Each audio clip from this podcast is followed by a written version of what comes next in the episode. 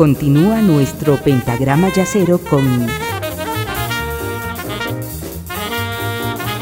la quinta disminuida.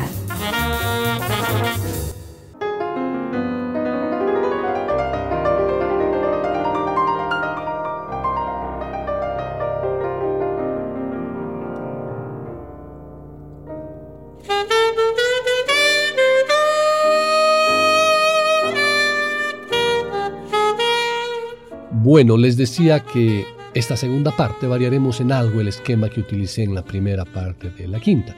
Y esto se debe fundamentalmente a que los temas elegidos por el Dr. Crab no tienen necesariamente una versión alternativa a cargo de un soplador, pero por sobre todo, desde mi punto de vista, son temas que los pianistas elegidos por Crab los compusieron con una mirada muy profunda e introspectiva, capaz de ser concebida únicamente en las 88 blancas y negras de este instrumento composiciones originales, me refiero a que ya no son estándares, que muchas veces no han tenido otra interpretación a cargo de otro músico, en este caso de, de otro soplador. Como ya les dije en la primera parte de la sesión, mi objetivo no fue en ningún momento sacar conclusiones sobre la preponderancia del piano sobre los instrumentos de viento o viceversa. Es para mí una alegría, una alegría inmensa poder realizar un programa en el que los temas son elegidos por alguien que se encuentra a miles de kilómetros y que la única información veraz y valedera tengo de él es que es un conocedor, un apasionado de esta música que inunda el alma, que es el jazz. Antes de comenzar esta segunda parte, quiero agradecer al Dr. Krapp por su compromiso con esta sesión y sobre todo por su complicidad con la quinta disminuida a través del blog.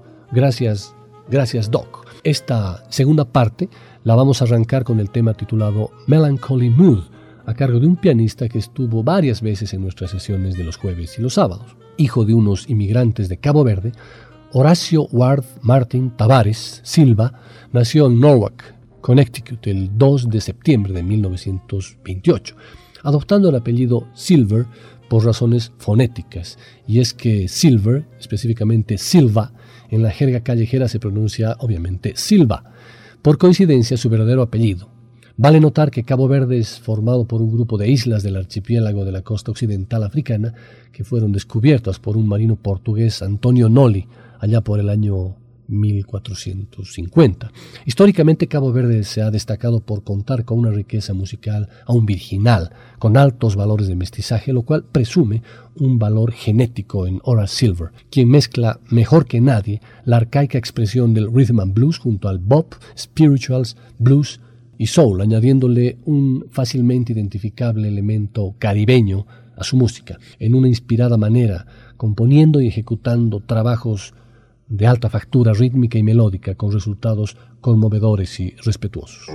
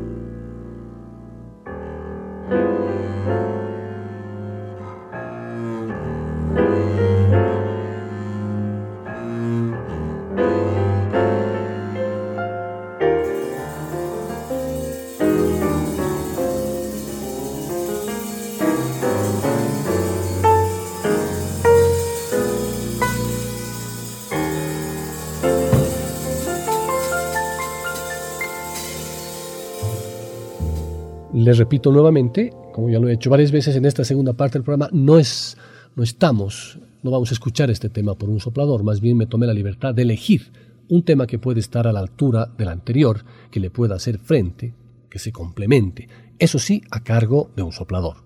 Otro tema, sea este soplador, saxofonista o trompetista, pero además, para no hacerme las cosas tan fáciles, le añadí un requisito, que el soplador elegido esté acompañado por el pianista que le antecedió, pero esta vez el soplador será el líder de la grabación o del concierto. Así que como el anterior tema que escuchamos correspondía al pianista Ora Silver, ahora vamos a escuchar al gran saxofonista alto Cannonball Adderley, acompañado por Silver, que teje una tela armónica desde la introducción que le permite a Cannonball volar sin ningún riesgo. Y una vez que éste termina su improvisación, con absoluta delicadeza, Ora Silver despliega un solo muy sutil, muy blusero, en el tema Willow Whip for Me.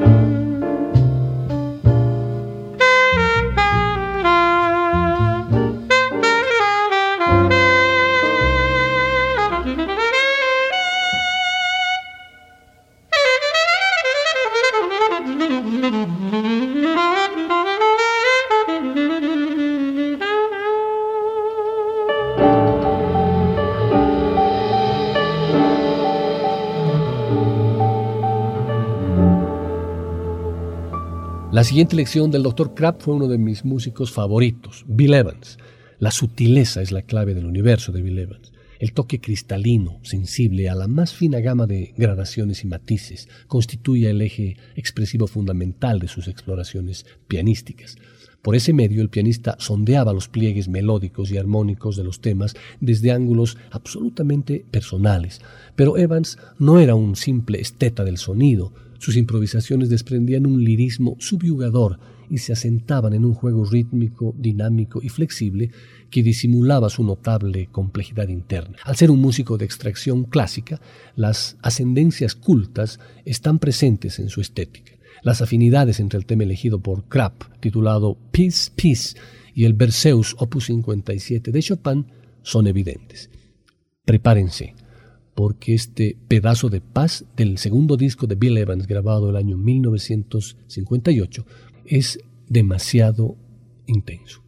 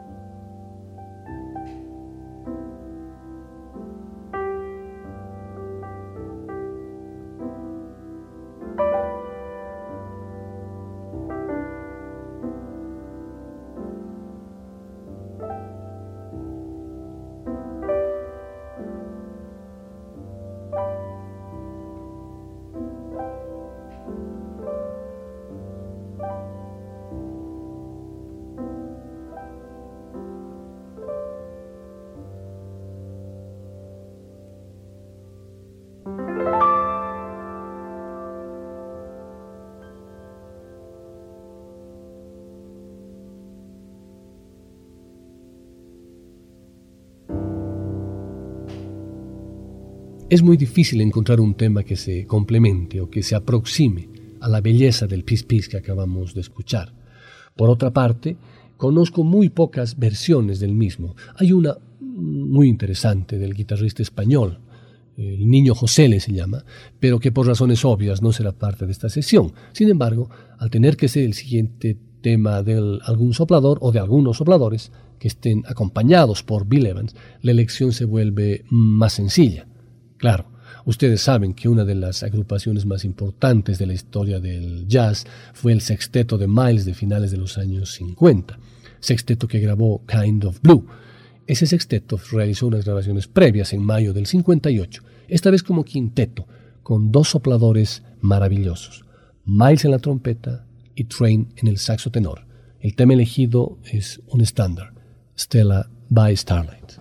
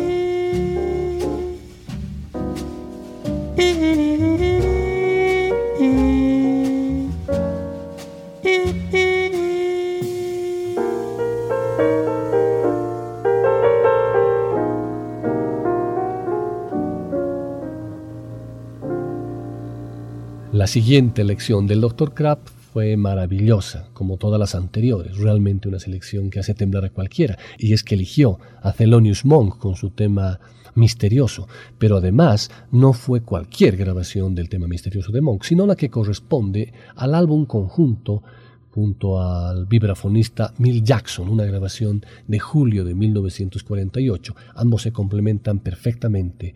La aspereza de Monk por momentos encaja y coincide perfectamente con la delicadeza del vibráfono de Mill Jackson. Vamos con Misterioso.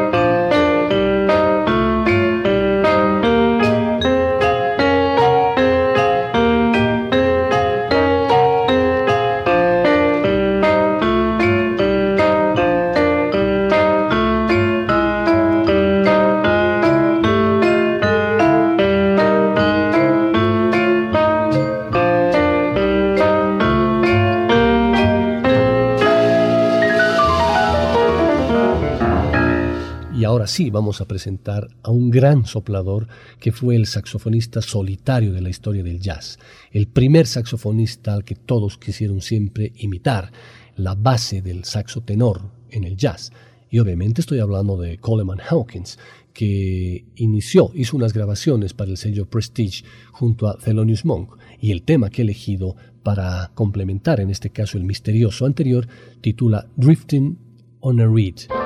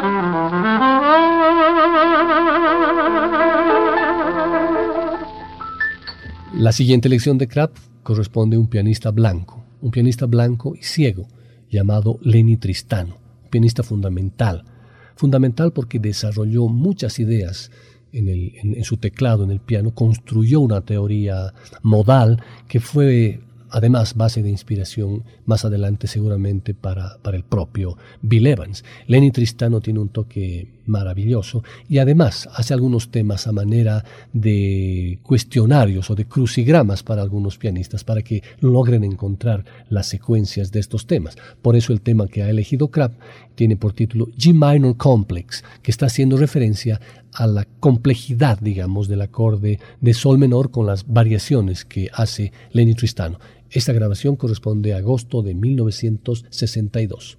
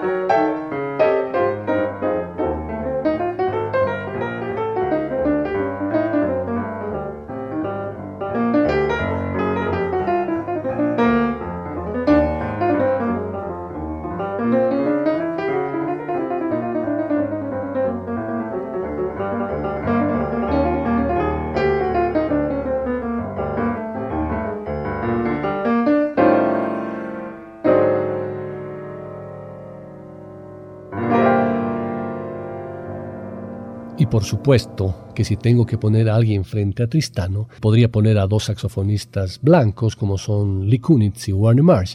Preferí no hacerlo.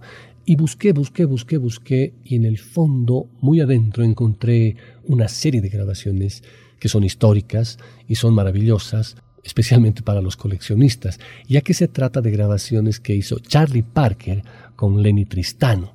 Entonces, escuchar el toque son toques totalmente diferentes y por eso es interesante escuchar, complementando al anterior G minor complex, escuchar a Parker junto a Tristano en el tema I Can't Believe That You're in Love with Me, una grabación de agosto de 1951.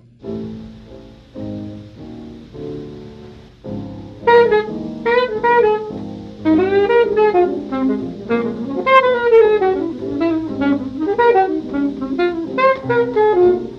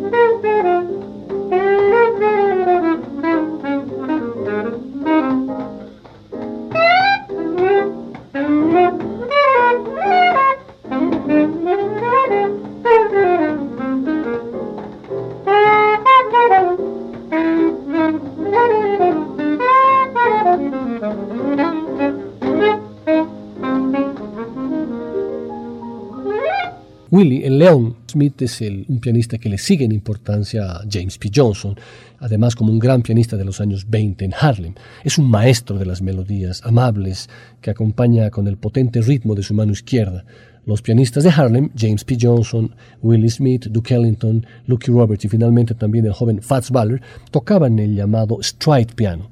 Así se designaba un estilo cuya característica esencial consiste en una alternancia permanente entre una nota tocada en el bajo en los tiempos nones y un acorde tocado en los pares. En el cambio entre la nota profunda del bajo y el acorde situado más arriba hay una zancada. Eso se llama un stride. En la turbulenta vida musical nocturna de Harlem también se tocaban los estilos ragtime, Harlem y stride piano. En las rent parties se juntaba dinero tocando jazz para pagar la renta cuando ésta había vencido, tantas veces que era absolutamente preciso pagarla si no se quería perder la habitación. Vamos a continuar con esta elección del doctor Krapp, que corresponde a su último tema elegido, en este caso de Willie Smith, una grabación que debe estar situada alrededor del año 1928 aproximadamente, y el tema es maravilloso y tiene por título Echoes of spring.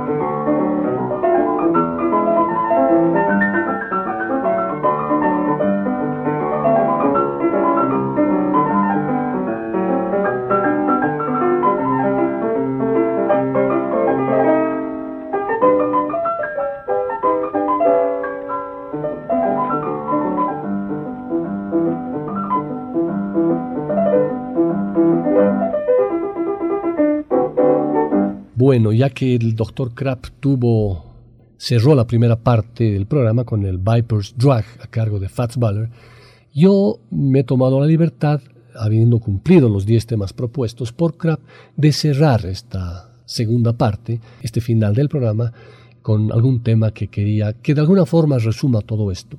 Estoy absolutamente consciente que en esta sesión no ha entrado el soplador más importante de la historia del jazz, posiblemente Louis Armstrong. Pero, como ustedes saben, en esta sesión el objetivo no era presentar a los sopladores más importantes, sino jugar un póker, un toma y daca con mi amigo el Dr. Krapp para poder complementar los temas y que ustedes hayan podido distinguir la fuerza, la esencia, la melodía, la lírica de ambos instrumentos fundamentales en el jazz, el piano y el saxo o la trompeta. Es por eso que me he permitido elegir un tema para cerrar esta sesión de un dúo entre piano y saxo. un dúo maravilloso, además con dos músicos que no han estado en toda esta sesión y que estoy seguro que le gustará mucho al Dr. Crap mi elección, y se trata de Michel Petrucciani y Lee Kunitz en el tema I Hear a Rhapsody.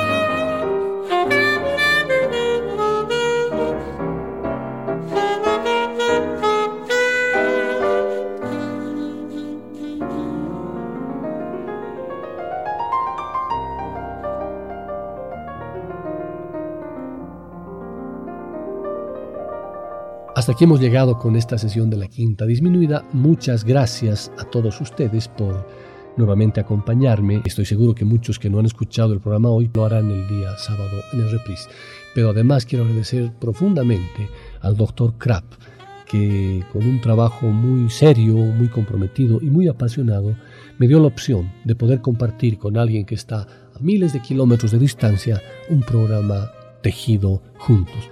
Y a mí me ha gustado mucho este programa y creo que esta selección de temas se complementa. Y la conclusión final es que pianistas, saxofonistas, trompetistas, todos son parte de la historia del jazz.